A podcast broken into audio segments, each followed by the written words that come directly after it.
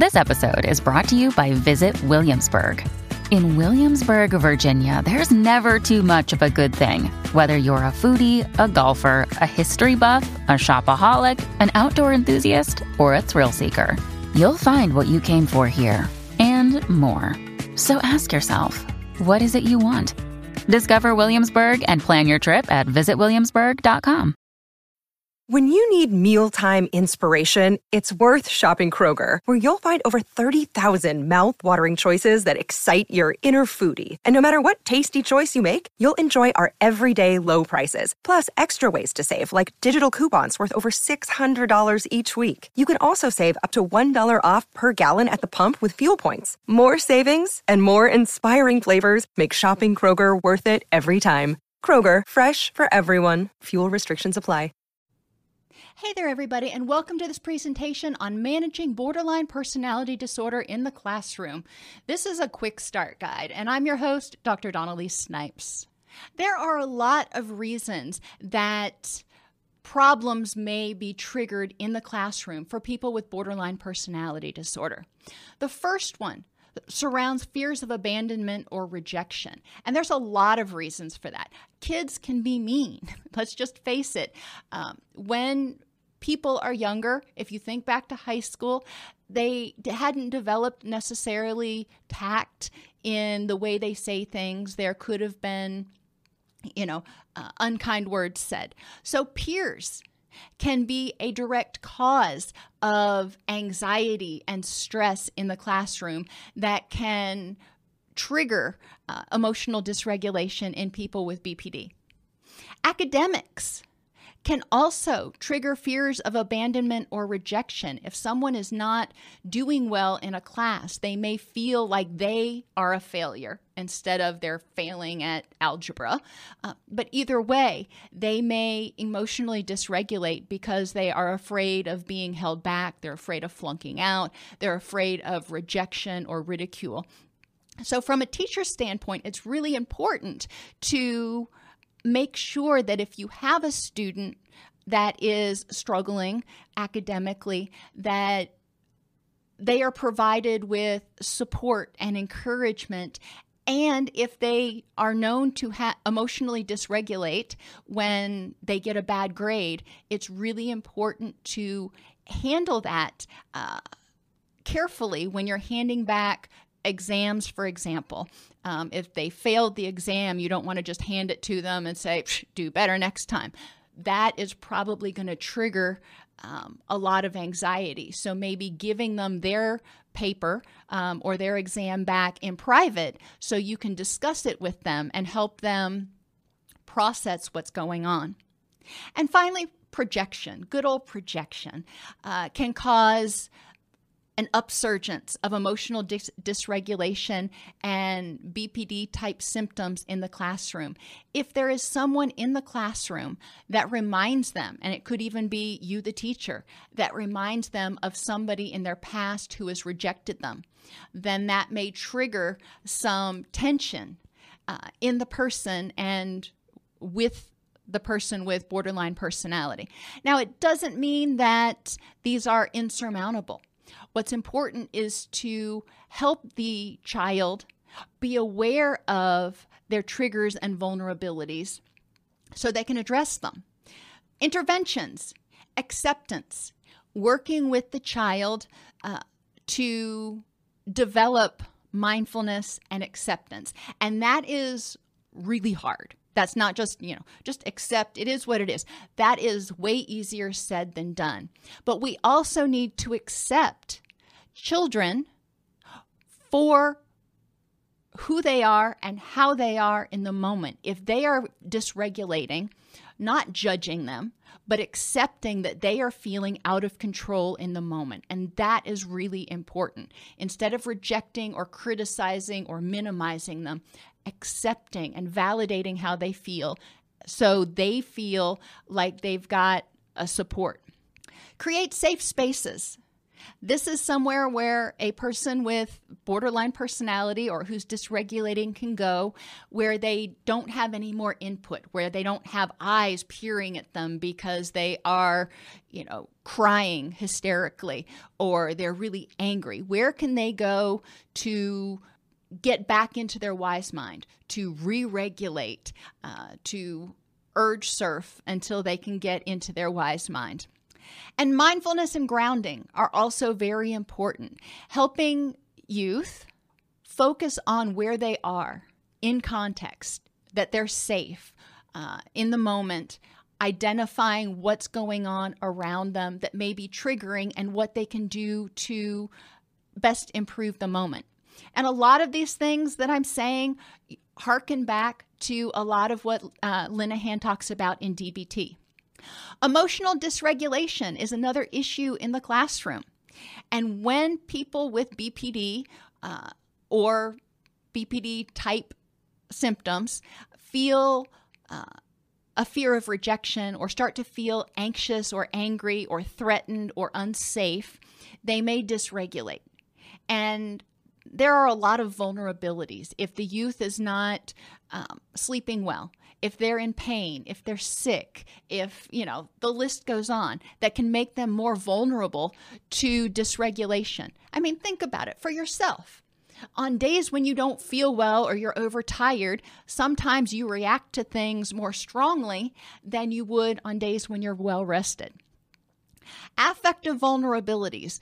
Well, being teenagers, there's generally a lot of um, affective angst going on. Their um, hormones are going all over the place. Developmentally, they're going through so many different things. So there can be a lot of periods of anxiety. Um, anger, depression, and sometimes they may feel all of them all at once, and it can feel very overwhelming, which can put them in a position where any other input could trigger dysregulation, kind of like a pressure cooker. You know, they are at max pressure, and any more heat could blow the top off. Cognitive vulnerabilities. You know, are they having negative thoughts? Are they engaging in catastrophic thinking? Well, that can set them up for dysregulation if they are thinking in global all or nothing terms. Environmental vulnerabilities. Sometimes lights, smells, sounds, distractions, or even particular people in the room uh, could trigger uh, emotional dysregulation. It could add stress to their existence, which means they are more vulnerable to dysregulating when additional stress happens. And relational vulnerabilities. Adolescence is a time where there are a lot of relationship challenges, forming friendships and intimate relationships. So, if something like that is happening, obviously it's not something that's related directly to what's going on in the classroom, but your student who just broke up with their boyfriend or got into a fight with their best friend um, may be more emotionally vulnerable uh, when they're in class. So something like failing a test or getting called on and feeling like they are, you know, the center of everybody's attention, feeling like they're on the spot could be enough to dysregulate them. Interventions here, mindfulness, again, helping them develop a sense of where they are, um, being mindful of what's going on in the moment, grounding. And I'm going to share with you some um, posters some suggestions for things to post on the wall to remind students of some of these skills. Distress tolerance skills. It doesn't mean getting rid of the distress. Distress tolerance skills helps help people be able to sit with the stress, to urge surf, to know that this discomfort will go away after a little while. And breathing, that slow breathing that helps trigger the rest and digest. Another issue that can become an issue in the classroom for people with BPD is all or nothing thinking. Remember, when that HPA axis, that threat response system, is triggered, a lot of times the person gets tunnel vision and they have a hard time seeing all of the options. They're just focused on getting away from the threat.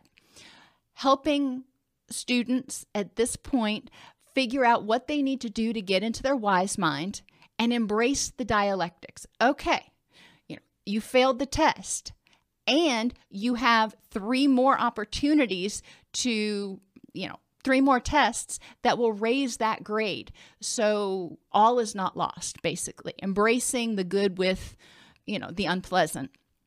Cognitive distortions, paying attention to the way the person is thinking, that all or none thinking, and challenging it with exceptions. You know, you're saying this happens all the time. Can you tell me, give me an example of one time when it didn't happen this way? Like every time I take a math test, I fail. Well, let's think about that. Is that actually true? Which goes to facts. We want to look at the facts. It may feel like every time you take a math test, you fail, but let's look at the facts. And are there alternate explanations for things? Sometimes we assume things or we use generalized terms when in, in actuality there are other alternate explanations. Maybe the test uh, questions were unusually hard. It wasn't that the person, you know, did worse than usual. It was that the test was harder than usual. And finally, impulsivity is another problematic behavior of people with borderline personality issues in the classroom. And a lot of times people uh, react impulsively as a way to try to stop that pain. They are feeling out of control. And the one thing that they can control is uh, sometimes their um, their pain levels. You know, they can engage in, in cutting or other impulsive behaviors. But sometimes that impulsive behavior is just a reaction to the threat. You know, the get out, get me away, keep me safe. So ultimately, impulsivity is designed to keep the person safe. And the best way to handle this, ideally, is through prevention. So, what does all that mean? Well, first, recognize that these behaviors help the child survive trauma. They develop for a reason. The whys are less important in the classroom as understanding the triggers and possible interventions. Why Jiminy developed this behavior is less concerning to the teacher as what are her triggers and what possible interventions can I use. School counselors can work with the child to develop a list of triggers, their vulnerabilities, and effective interventions. What triggers that child? What makes that child more vulnerable to dysregulating? And what are some effective interventions for that child? And empowering the child to participate in this process is crucial. Teachers can help prompt mindfulness and the use of identified interventions in class. If you notice that the student is starting to look stressed, is starting to um, spiral, so to speak, then teachers may have a cue that they use like coming over and tapping the person on the shoulder or you know something that is not really noticeable to the rest of the class that can remind the person to engage in mindfulness type activities. And finally, post mindfulness, vulnerability awareness, and distress tolerance posters in the classroom. This is an example of a mindfulness poster reminding people that they can focus on noticing five things they see, four things they hear, three things they smell, two things that help them feel safe right now, and one way they can improve the moment. Distress tolerance skills. This is one of the mnemonic devices uh, developed by Linehan, and this is accepts. Actions, comparisons, contributions, emotions, pushing away unpleasant thoughts, having positive thoughts, and strong sensations. And this particular poster gives examples of each one of those. And finally, vulnerabilities. Remembering that vulnerabilities come in many different shapes and sizes. Encouraging people to check in with themselves and notice physically are they hungry, in pain, tired, sick, or something else physical causing stress? That can make them more vulnerable to react more strongly to situations. Emotionally, what current emotions are causing them stress? You know, what do they already have going on that is putting pressure in that pressure cooker that may mean that additional stress could result in dysregulation. Environmentally, what sounds, smells, sights, or even just energy in the room might be triggering stress. You know, right before a um, exam, there might be a lot of stress in the room, and that the energy in the room is palpable of everybody being stressed about the test, and that can be triggering for people. And interpersonally, what people or relationships are causing stress for the person at that point in time. And it may not be like somebody that's sitting right there. It may be, as I said earlier, that they had a fight with their best friend, you know, at lunch, and it's still causing them a lot of distress. Recognizing that is important. Recognizing that that is adding pressure to their pressure cooker and making them more vulnerable to dysregulation is really important. Encourage students, if you can, take two minutes before the start of each class and encourage students to reflect on how are you feeling? What vulnerabilities do you currently have? And what is one thing you can do to help you have the best class possible? You notice I chose my words very carefully on that last one because you don't want to say what what are the best thing what is one thing you can do to help you feel better? Because one of the things they may say is well go home. Well that's not an option. So what is one thing you can do to help you have the best class possible? More in-depth videos can be found on the dbt skills playlist at allceus.com slash dbt dash list